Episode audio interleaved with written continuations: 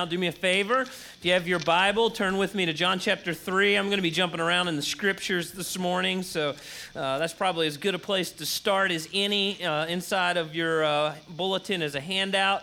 I encourage you to get that out and follow along. That you can. Uh, that's your. That's a great prep for your small group uh, as well. And so take some notes and get ready for your small group as we we're kind of coming down the home stretch of Creed, and um, and yeah, so you guys can do that. If you don't have a Bible, it's probably one in a chair in front of you, and if you don't own a Bible, uh, do me a favor, take that one with you. That's our gift to you. Uh, we'd love for you to have a copy of the Word of God and be reading that on a regular basis. We um, uh, th- this week on uh, MSN on its homepage, there was an article uh, about a tree in Central America that has been discovered that they're doing some testing on the leaves that it appears to be a, be able to make a great weight loss product in a pill right? And so, uh, and so far they've only done testing in mice, okay, but they're heading towards human testing with this, and it appears actually, according to the article, will work better on women than men. So that's really good news, ladies. For those of you who want to lose weight, there's already applause for that, you know.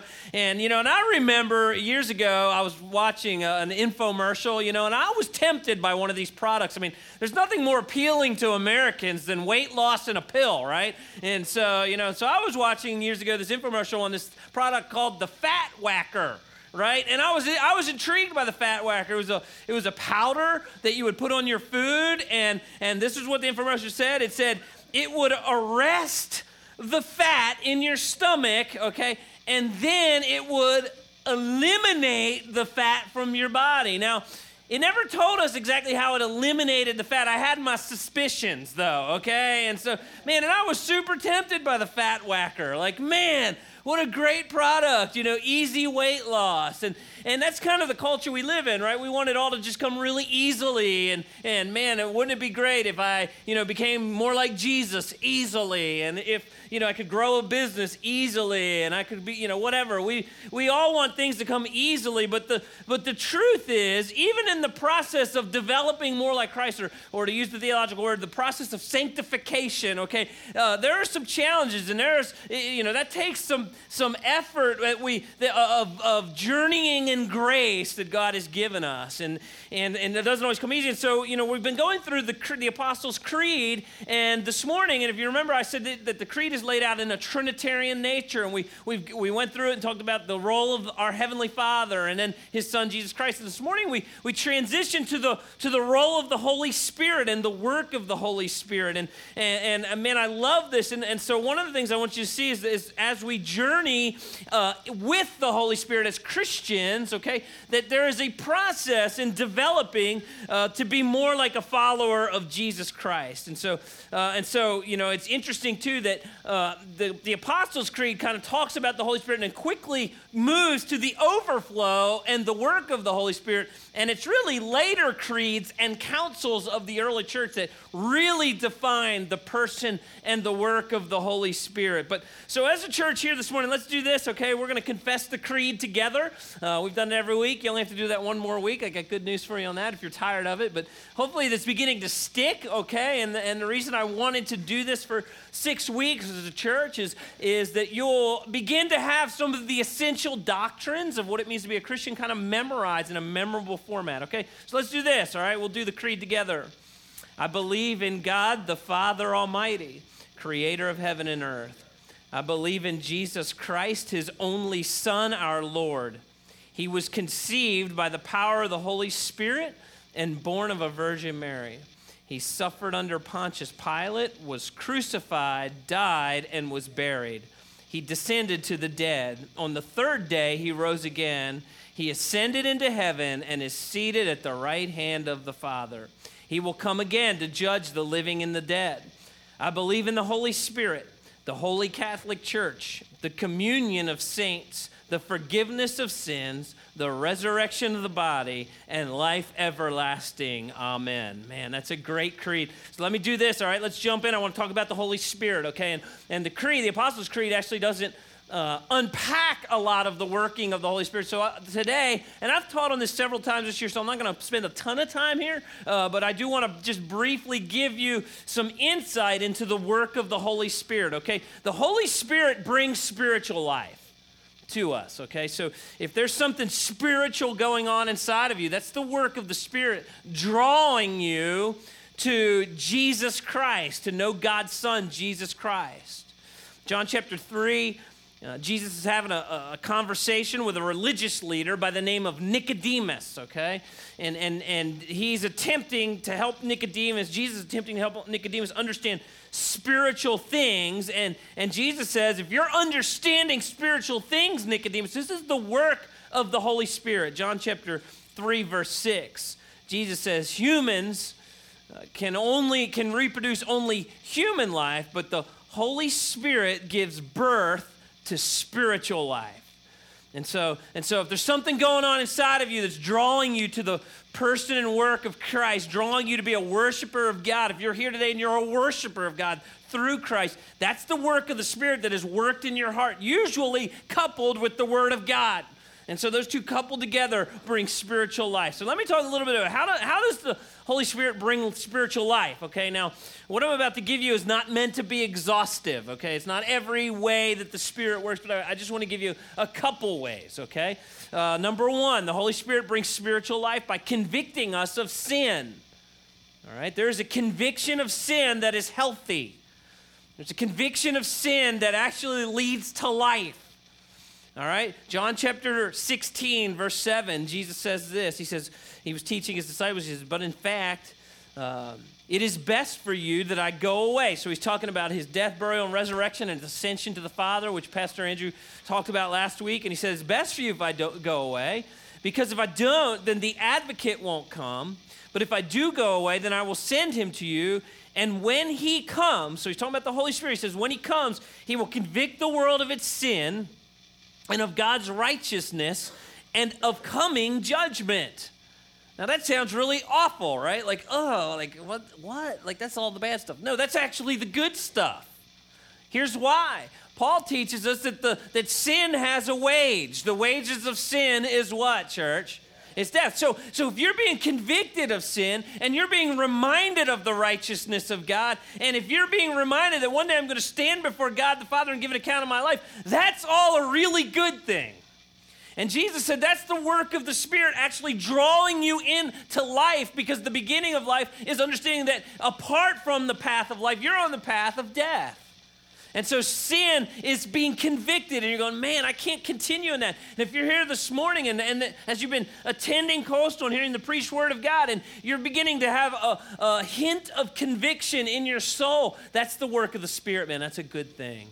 Continue to listen to the voice of God's Spirit through His word and convicting you of sin. And, and when we bow a knee to, to Jesus and we become a worshiper of Jesus, the next thing about uh, this path of life, spiritual life that the Spirit works in us is when we bow a knee to Jesus, we get a pledge or a deposit of the Holy Spirit in our lives. And, and the Holy Spirit then is a pledge of our salvation. It's a down payment, it's a deposit. Okay? Second Corinthians chapter 1, the Apostle Paul says this and he has identified us as his own by placing what, church? What's he placed? The Holy Spirit. All right, there's only one of you awake, so let's do that again, okay? He has identified us as his own by placing what? The Holy Spirit. He's, we're identified as followers of Jesus by the Holy Spirit being placed in our hearts as the first installment that guarantees everything that has been promised. You hear that? It's a deposit. It's a, it's a pledge. One of the things I've been teaching you through the years is to use this language of the now and the not yet of the kingdom. All right, you've heard me say that. What, that's the work of the Spirit. When we become Christians, we get a deposit, we get a down payment of the Holy Spirit in our lives as a pledge of all the future promises of God. Why do I talk about the now and not yet the kingdom? Does, are there times that, that God does the supernatural here on this earth in our lives? We see it as like it's an obvious work of God. Yes. Are there times that the promises of God don't have their fulfillment now? Of course. But all of God's promises will eventually find their fulfillment in what Pastor Andrew kind of hit, in, hit on last week in glorification when we get to heaven all of God's promises will find uh, their fulfillment in heaven. But we live with the now, not yet. I, I, I say this we, can we pray when someone's sick or someone's battling cancer? Can we pray for healing? Yes. Does God sometimes heal? Yes. Does He always? No. Why? Because it's now and not yet. We don't know where we are. What God is in the process of doing is bringing most glory to his son Jesus Christ. And he can do that through healing, and he can do that through a path of suffering sometimes. And we don't know where we are in that process. It's the now and now. Yeah, why? Because we have a deposit of the Holy Spirit. I think, you know, probably a normal illustration, you know, whenever I'm filling out a little survey from wherever, you know, and they'll ask, Are you a homeowner? Right? Are you a homeowner? In my life, I go, Yes. Do I own my home outright? No, I'm trying. I am really trying, okay? But why? Because I put a down payment on the home, and so that makes me a homeowner. And what that means is I've got skin in the game, right? And for those of you maybe are in the rental home business, like you, uh, this is kind of a common thing. And if you're a renter, I'm not necessarily throwing you under the bus, but a common thing for people that are in the rental business, they know this to be true that oftentimes renters don't take as good a care as the property as they would as the owner. Why is that? They don't have skin in the game.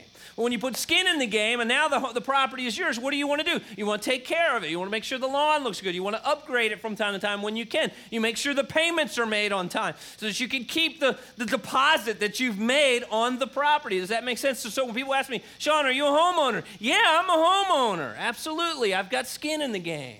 It's a great illustration because I think that's the part of the teaching of the Apostle Paul. We get a deposit of the Holy Spirit, and God is now in the process of making sure we see through to glorification. Does that make sense? He's not paying us off. We've already been paid off by the person work of Christ, but he's seeing us through of the now not yet of the kingdom, and eventually, man, we will be glorified. He will see his work through. Isn't that good news? That what God started, he's going to finish through the work of the Holy Spirit. The Holy Spirit brings life because there's a deposit. All right? The Holy Spirit brings life through giving us comfort and encouragement in the journey, spiritual life. You know, I was, tell, I was praying with the praise team before we came out here, and last night I was I was reading through the Psalms a little bit, and I read Psalm 92, and it made me think of corporate worship. The very first line in Psalm 92 says, Man, it is good to sing praises to God. Isn't it? And there's something about gathering corporately and singing some praises to the Lord, you know, and going, wow, God, you're awesome. We give you praise, right? And, and so, what the Holy Spirit does in praise is it encourages our hearts gives us comfort and encouragement in the journey of life, in the now and the not yet of the kingdom. John chapter 14, verse 25. Jesus teaches, he says, I'm telling you these things now while I'm still with you, but when the Father sends the advocate, that's the Holy Spirit, as my representation, that is the Holy Spirit, he will teach you everything and he will remind you of everything I have told you. The word advocate means comforter, he's with us. When life gets difficult, God reminds us of his promises. You know, part of the reason we gather corporately, and I, you know, I always say, you know, coming to church isn't a checkbox man, God's happy with me if I sing a little and I give a little and I serve a little. You know, it's not a checkbox. Gathering corporately, part of it is to hear the teaching of the Word of God and the truths of the Word of God that encourage our hearts. The Holy Spirit takes those truths, reminds us of the truths of God, and when you're in a dark place or a difficult time, woo, that truth just encourages your heart. Have you ever had that happen? Uh, it's weird as the pastor where sometimes after I teach, someone will come to me and like, were you in my kitchen last night? You know, because that's exactly what I was talking about. What is it? That's the Word of God coupled with the Holy Spirit that reminds you of truth, that encourage your heart till one day we see God face to face. Does that make sense? And so the Holy Spirit, He's our advocate. He encourages us in the truth. He reminds us of God's promises. He, he strengthens us. And that, church, is spiritual life that's in our hearts, in our soul, and in our mind. And so I agree with the early church and the creed, man. I believe in the Holy Spirit. And I believe in the Holy Catholic Church. Now, it's here that the creed then immediately moves from the Holy Spirit to the natural overflow of the working of the Holy Spirit. And if you remember week one, I talked about this briefly. I'm just going to talk about it briefly now. When, when the Apostles' Creed uses the language Holy Catholic Church, our mind immediately goes denominationally, right? It's a denomination. That's not what it meant early on, okay? The word Catholic means universal okay, or united. And we're, we're going to talk in a minute about the things that as a church we're united around, okay? We're usually united around, at Coastal, we're united around some essential doctrines. Okay, we've got some, if you come to our membership class, okay, shameless plug, okay, we're having a membership class next Saturday, okay, 5 o'clock. Love for you to begin and we go be there and we're, we're uh, um, we'll go through, man. These are our essentials for us. We're united around our eight essential doctrines, okay? We're united across the cultures. You know, one of the reasons I always tell you, man, I want everybody to go on one mission trip cross culturally. Why do I want you to do that? I want you to see how the church is united cross culturally. You have brothers and sisters in Christ around the world. They're not American, but they're brothers and sisters in Christ. They're in the kingdom of God. I want you to see that. I want you to worship with people in a different culture. We're united cross culturally, and we're united across the ages.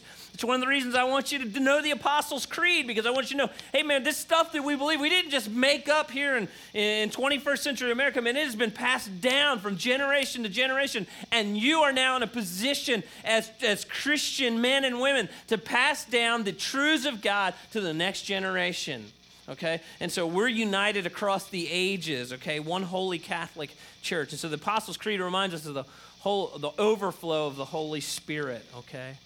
And reminds us of the importance of the church. Now, um, the church, what does the church mean? Okay, the word church uh, literally means called out. Literally means called out. Um, when I get, a lot of times when I uh, address you all, I will say church, okay? Why do I say that? Well, for one, I, I, want us to, I want to change our thinking. You know, we live in a culture where a lot of times we say we're going to church, right? And what we mean, I get what we mean by that. It's the building up there we gather for corporate worship, okay? But that's a really bad understanding in some ways of the, the word church because what, what I think it implies is we come sometimes, it implies that maybe God lives at the church building and so then we can leave God there, okay? And we don't take him with you and, and with us. And, and I want to remind you, you're the church. The church is the people. It's not, it, it's not a building on a street corner. All right, it's a the building is a is a tool to encourage the saints, to encourage the church to be more like Christ. And so the word church literally means you're called out. You're called out. You're called out to be different. And I assume that many of you here are, are believers. And so because of that, I, I say, when I address you, I say, church. Church, you're called out. You're called out to be different. See, part of the ineffectiveness of the church in America is the people that are the church really aren't that much different in areas of holiness and righteousness. And so when I address you as church, that means you're, you're called out to be different. You're called out in character, you're called out to reflect the righteousness and the holiness of the God that we worship. We're called out to use our time differently. We're called out to use our talents differently. We're called out to use our finances differently. We're called out to parent differently. Listen, I've got teenagers, right?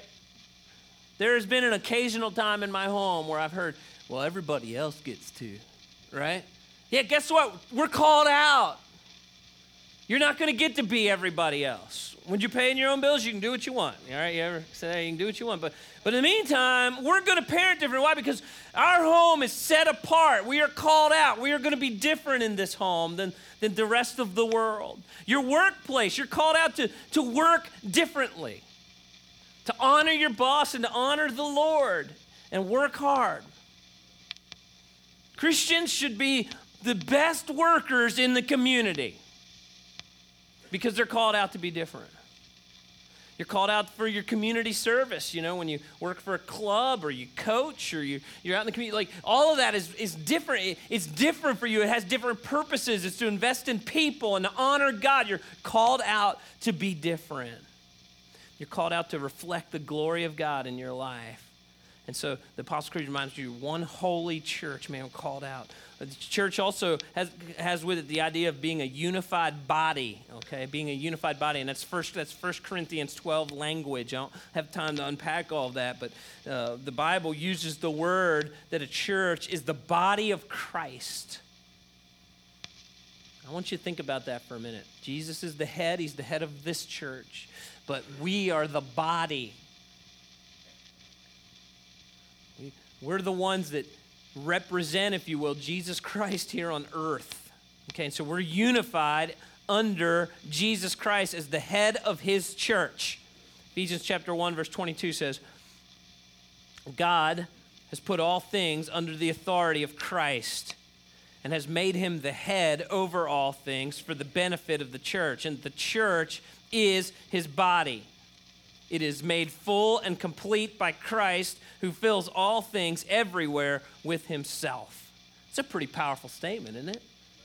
About the importance of Jesus Christ. I love the actually where it says he's put all things under the authority of Christ for the benefit of the church.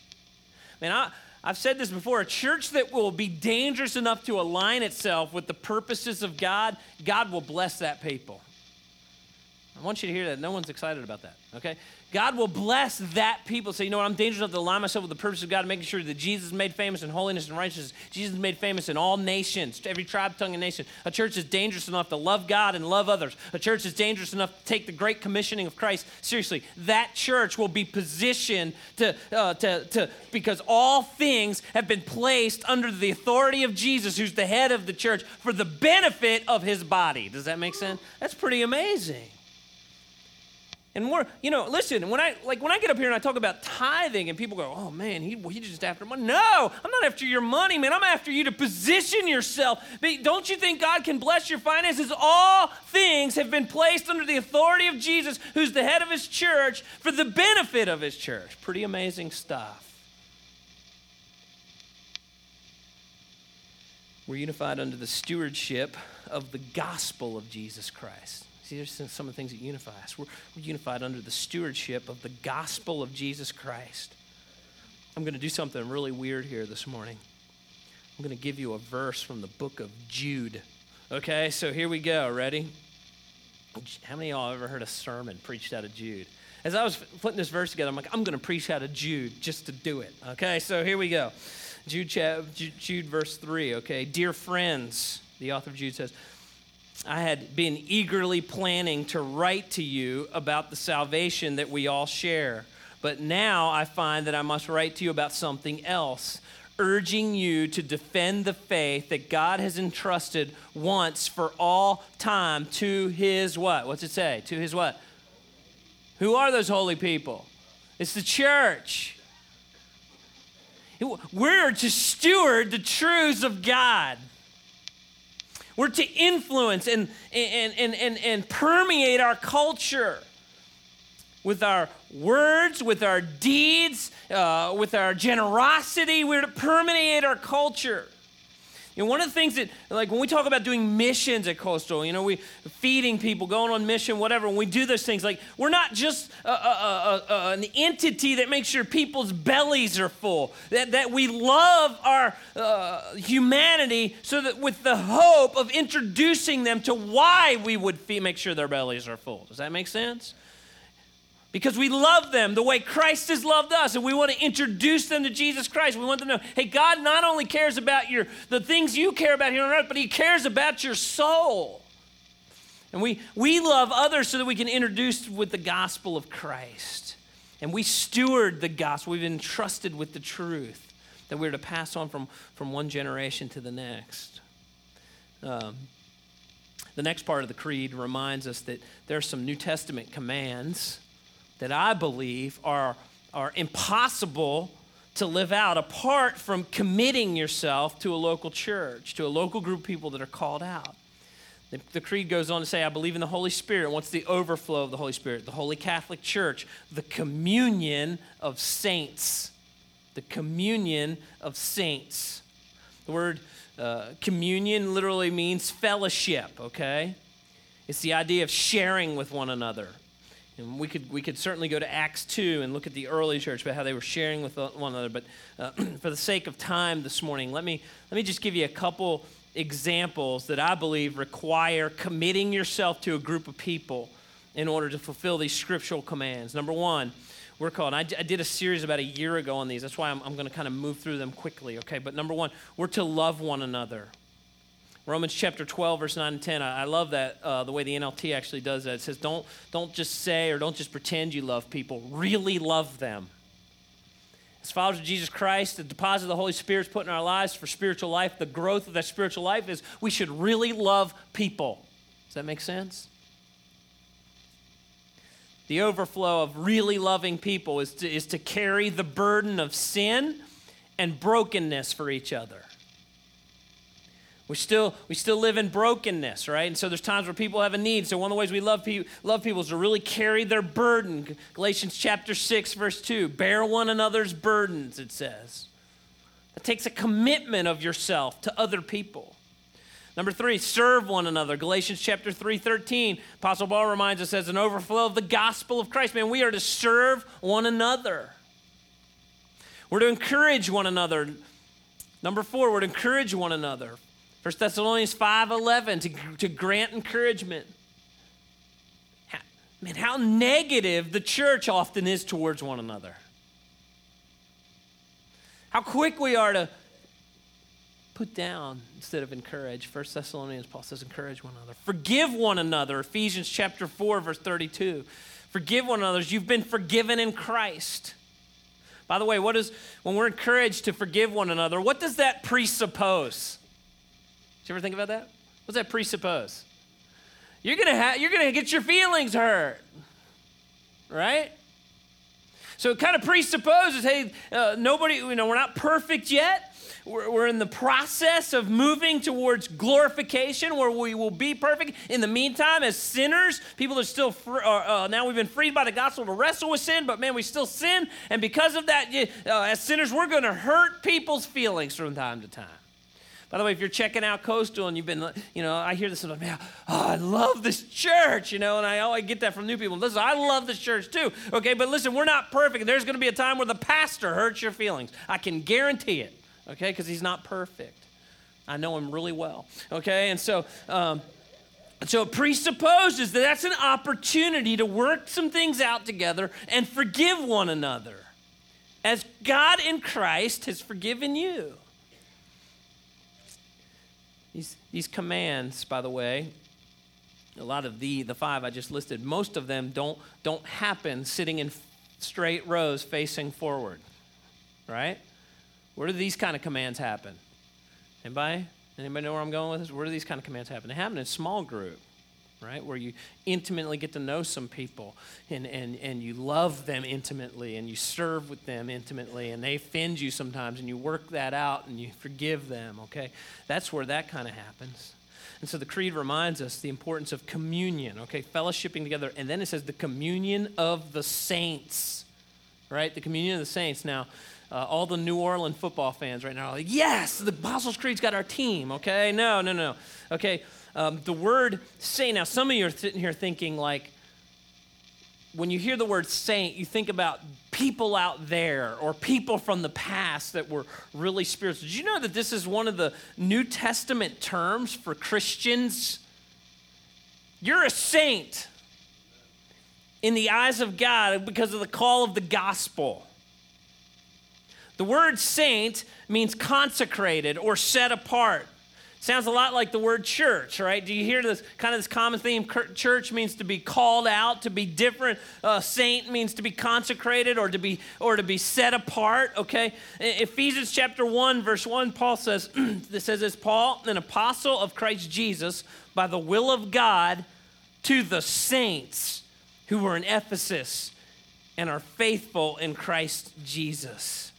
That doesn't mean we're a perfect church, but man, it means we have a new identity. And, and as having a new identity, we strive, we're not striving to earn God's favor, but we're striving to live up to our name of who we already are in Christ. Martin Luther, the reformer, said this. Uh, I think I have this on a slide. I, I think I have this on your handout. It says, he said, righteous not in fact, but in hope. I love that. We've been declared righteous. That's the doctrine of justification. We're now freed up from the dominance of sin, and now we're free to wrestle with sin, okay? And so, and, and, that's sanctification. And then there's glorification where we will be righteous for all of eternity, okay? So our hope is we will be righteous when we get to heaven. I love that. I read this quote this week. I don't have it in your handout, but St. Augustine says this. He says, As far as it pertains to the saints, it, meaning sin, sin loses its dominion on earth and it perishes in heaven. Oh, I love that. As soon as we become a Christian, man, sin loses its dominion in our hearts and it will find its death when we get to heaven. No longer will we wrestle with our flesh. Isn't that good news? For those of you who are saints, man, and you're trying to uh, you're trying to honor God as an overflow of the gospel by pursuing righteousness and holiness, sometimes that battle becomes wearying, doesn't it? And it's good news that it perishes when we get to heaven. I love that. And so it makes me hope all the more in Christ, hope all the more in the gospel, and honor Him. Now, I want you to do me a favor. I know it's early, this will wake you up. I want you to look around the room for a minute. This is one of the things I get to do that I love, love, love. Just look around the room. Look at the people sitting around you. Not just your spouse. Don't play goo goo eyes right now with your spouse. That's not what I'm talking about, all right? look around the room. The Bible calls the people in this room that are followers of Jesus, he calls them saints. He calls them saints. And I want to caution you the next time you're tempted to, to put a brother or a sister in Christ down. I just want to caution us as a church like, like tread really lightly there. And I want to challenge you to have the picture and the worldview that Jesus Christ has of his church. Because Jesus has a whole different view of what's going on here. The people in this room, they're called out by God as saints. Does that mean they're perfect? No, but it does mean they're progressing in their sanctification and growing in grace, living up to their name. And our God in Christ, He looks around the room at His people and He sees something beautiful. And one of the things I love when I'm preaching, I remind myself as I'm preaching, I, I look around the room and I see the saints of God. And I know many of your stories, and I see you're progressing in your sanctification. And I know the paths you've left behind and how you're pursuing Christ, man. And my heart just wells with thanksgiving, right? Have you ever looked at something so beautiful it took your breath away? Man, I, I have three kids, right? And when each of them were born, the first time they, they were put in my hand, man, I know you all think your kids were beautiful, man, but I'm going to tell you something. Like, holding my own kid, man, it, it, it took my breath away. I don't even like kids, you know, like kind of thing. Like I don't like if you if you have a baby and you want to handle me, like don't handle me. I get nervous around kids, but my own kid, man, it's like, wow, This is beautiful. Was stunning. And I think about the church of Jesus Christ. I think, I think God kind of does that with his children. He goes, man, they're beautiful. And then if you have multiple children, right, if you have more than one kid, and then your kids start fighting, right? How about that? When your kids start fighting what does that do to you as a parent? Please stop, right? I want to encourage us as a church, man, as we look around the church, that these are the saints of God. And whenever, whenever we get frustrated with one another, I want you to remember this. We're going to spend all eternity with each other. That person you're frustrated with, they're, if they're in Christ, they're going to be in heaven with you for all eternity. So let's work it out now and let's honor the Lord in our church. Called out, saints of God. And I love how the Apostles' Creed uplifts the church. I believe in the Holy Spirit and the Holy Catholic Church, the communion of saints. I want to encourage you here this morning. My prayer for you this morning is that we, God's people, would choose to see his church in the same light as he sees his church. Let's close with prayer. Heavenly Father, thank you for this morning. And uh, Lord, I pray for your church. Thank you for your people. Holy, united, called by God, saints. And uh, Lord, thank you for uh, this creed, which simplifies the truths of your word as essentials for us.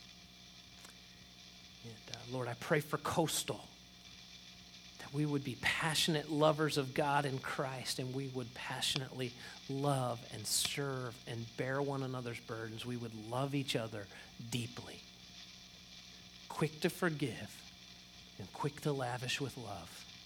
And it's in Christ's name I pray. Amen. Okay. I'm going to make a transition. So, ushers, do me a favor, have a seat for one minute, okay? Uh, you don't have to come down just yet. I told you guys each week I was going to give you an update, right, on, on where we are with the Kroger building. And so today's an important one, so I need your attention for about five minutes, okay? Um, and I want to read you one verse in Ephesians chapter 3, verse 20 okay? And, uh, and so, what I'm about to give you on the way out today, I'm going to give you this, okay? It's a pamphlet of information uh, that brings a little more detail about the potential of, of us acquiring the Kroger building, all right? And if we move forward, we're going to do a campaign together called Beyond, okay? So, that's why we're titling this. And uh, we got that idea from Ephesians chapter 3, verse 20, where the Apostle Paul reminds his church. Now, glory to God uh, by his mighty power at work within us, he's able to accomplish infinitely more than we would ever dare to ask or hope. And so we've kind of paraphrased that on this front of this handout. It says, All glory to God who is able to do beyond all that we would ask or imagine okay? And so and so uh, what i want to do is i want to quickly go over this with you all right? Uh, i'm going to try to do it as quick as i can but you'll have it with you okay? And then what we would like to do is uh, we would like to bring this opportunity to a church vote in two weeks okay? And i told you that was coming and our our hope with this handout is it will answer your questions okay? So page one uh, let's go to page one, Noah. Uh, this is a letter from Pastor Sean, okay? and uh, yes, that's my signature. Okay, so uh, it's pretty pathetic. But yeah, you guys can read that when you get it, all right? Page two, Noah, let's go to the next part. And I'm going to move through some of this quickly uh, just because you can read it for yourselves. This is the history of Coastal Community Church uh, coming here uh, on this location for the first time, and you can t- you can read that for those of you the history would be new. Okay, next page. Um, we want to go beyond our, what we could even think or imagine. Okay, and this is where you know the Kroger building, and and uh, again I went over this. How many? I'm not going to ask for show hands. Uh, Joey and Josh, can we do this at, again at this week on Facebook? Can we put up the sermon I did uh, on the vision. Okay, so it'll be up there. I spent a whole lot of time on this uh, probably about three weeks ago. Okay, so I'm not going to rehash that, but again, this information is there uh, for you to see. Next page. Okay, um, this is the facts of why we're even leadership of Coastal is even considering this move. Um, and so again, it's a rehash of the vision that I shared uh, several weeks ago. All right, and I'm, so I'm not going to rehash that, but the information's right here. Now, if you have questions during this process over the next two weeks please, please, please contact one of these people, okay? I've been kind of naming them by name, like, hey, these are the people to talk to if you have questions. Um, so uh, I'm giving you their now email information, and please, please, please contact them. We want them, we want you to have all your questions answered before we get the vote, okay? Next page, uh, Noah. All right, here's a little bit of an addition. It's something I've been thinking about and praying about. My hope here is not to confuse. Um, and so that's the danger of what I'm about to offer you. Uh, but I want to be clear, okay? Um, one of the things that I'm very passionate about and Coastal's very passionate about is making sure that we're on mission all the time and we're doing what we can to make sure that the name of Jesus is spread to every tribe, tongue, and nation. Okay? We have an opportunity this uh, summer. Uh, we're sending a team of about 50 to Honduras, okay, which we've build a really good connection there in Honduras. And, and there's a ministry in Honduras called Sparrow Missions, okay?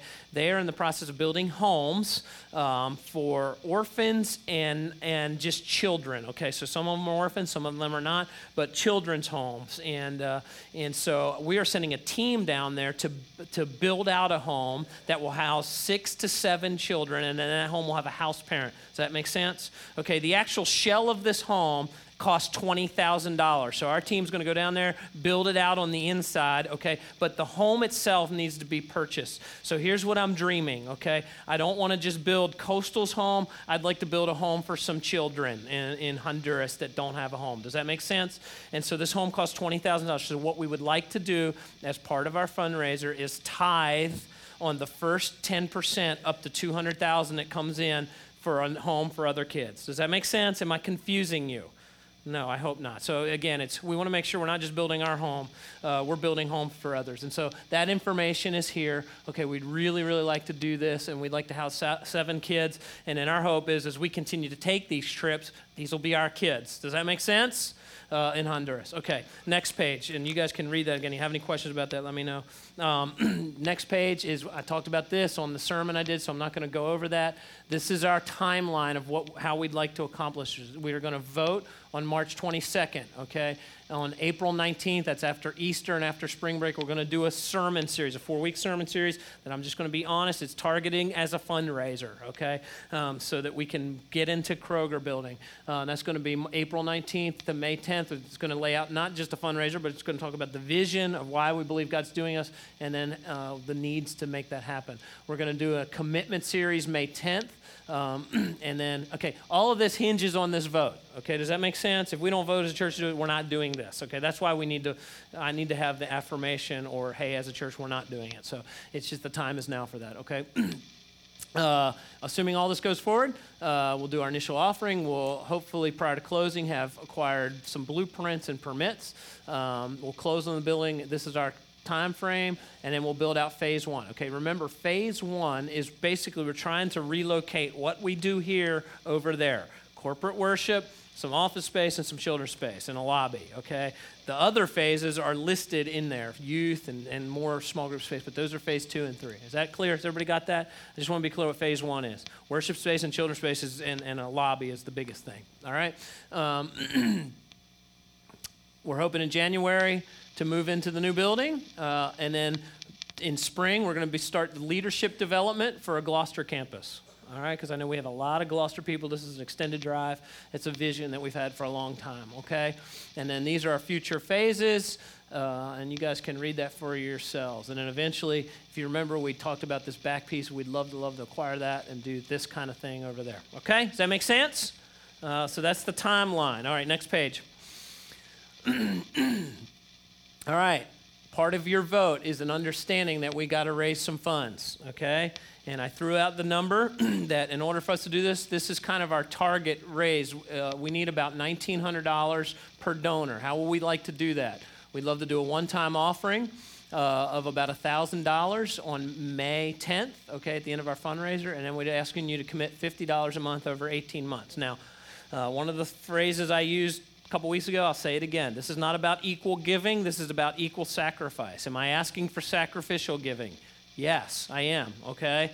Um, and so I'm asking you to consider, um, I'm asking you to consider one, giving over and above what you're already giving. So if we have to cut our ministries, uh, then we're really not accomplishing what we need to accomplish. So this is about sacrificial giving. Hey, what can I give up a night out a month?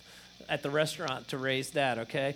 I know it's tax season. Can I earmark maybe some of my tax return? I'm, can I save up between now and May 10th enough to bring $1,000, okay? Some people in here can do more, okay? Some people in here can do, do less. It's not about the amount, it's about equal sacrifice. And the only way we're going to do this is if the whole church goes, yes, I'm on board. Yes, I'm praying about sacrificial giving. Does that make sense? All right. All right. So, uh, in two weeks, this is the card we're going to give out to vote, okay? Uh, we are asking for your name, and here's why. I want to be clear on this. Okay, we're not taking names and being angry. Okay, it's whatever you think you can do. But legally, uh, we're incorporated under a constitution, and uh, we need to make sure that we count the members' votes, okay? Uh, and so if you're a member of Coastal Community Church, um, it's not that the other votes don't count, just on, for legal speak, we got to know that, okay? However, in order for this to happen, everybody that's a part of Coastal has to be a part of this. Does that make sense? Or we're not going to be able to do it. So, and so that's why we're doing that, okay? Uh, and then just letting us know if you're a member or not a member. And, uh, and then here's what you're voting on. If you vote yes, you're voting on what we're calling the vision of Coastal Community Church. All right, that's to acquire 101 Village Court uh, for a purchase price of $5 million and incurred indebtedness not to exceed 4.6. Okay, I've told you guys we're talking to different banks. Different banks are asking for us to put more or less down uh, and finance different. And again, we're going to choose the financing that we believe is best for coastal. The highest number right now of indebtedness would be that. We have some that are lower based on how much we would put down as a church. Does that make sense? And so we're giving you the highest number of indebtedness we incur. It could be lower. All right? Uh, you're voting for us to either sell or lease your, our current location, uh, and you're voting to participate uh, in prayer and financially uh, on our Beyond series. So that's what you'd be voting yes to is the whole thing, okay? It's not like a line item veto kind of thing. Or you're voting no, okay? And you will be letting us know that on May 22nd. The way we'll do that, we're going to put a card in the bulletin. You can drop it in the offering plate, okay? Very, very simple. and then if we move forward, this would be your commitment card going forward, and we'll talk more about that in the future. Next page. Um, yes, these are our goals, okay? And I kind of already spelled that out. Uh, we'd love, love, love in May to raise about $320,000 right out of the gate so we can really get going with this project. Does that make sense? I think we can do that. I'm excited about that. All right, so, uh, and then you guys will see. I went through that, so you can see that later, right? Next page. Okay, there you go. Uh, this is just an FYI. If you're not a member and you'd like to be, okay, the first start of being a member at Coastal Community Church is our membership class. We're doing that next Saturday. So I want to encourage you, if that's something you've been thinking about and praying about, man, we would love for you to be a member of Coastal Community Church. All right? So here's, I'm going to give these to you on the way out, okay? One per family, okay? Because color print is not cheap, okay? So one per family, it just helps us save some costs. And uh, you guys can read it over. Questions are in there. Uh, so good stuff, right? You excited about it, praying about it? I'm really excited. And uh, yeah, those are all the yes votes. So anyway, um, yeah, I'm, I'm, excited. So yeah, and I'm excited to bring my offering. I can't, my wife and I have been praying about it. I hope you're praying about it. And uh, I got to uh, speed along here because I have to do three services. That'll let us do two services. Okay, so uh, let's let's let's uh, let me close with prayer. Heavenly Father, thank you for this opportunity uh, that you've put in front of us, and uh, Lord, we. If it's not centered on bringing Jesus glory, God, then it's off base. And so, um,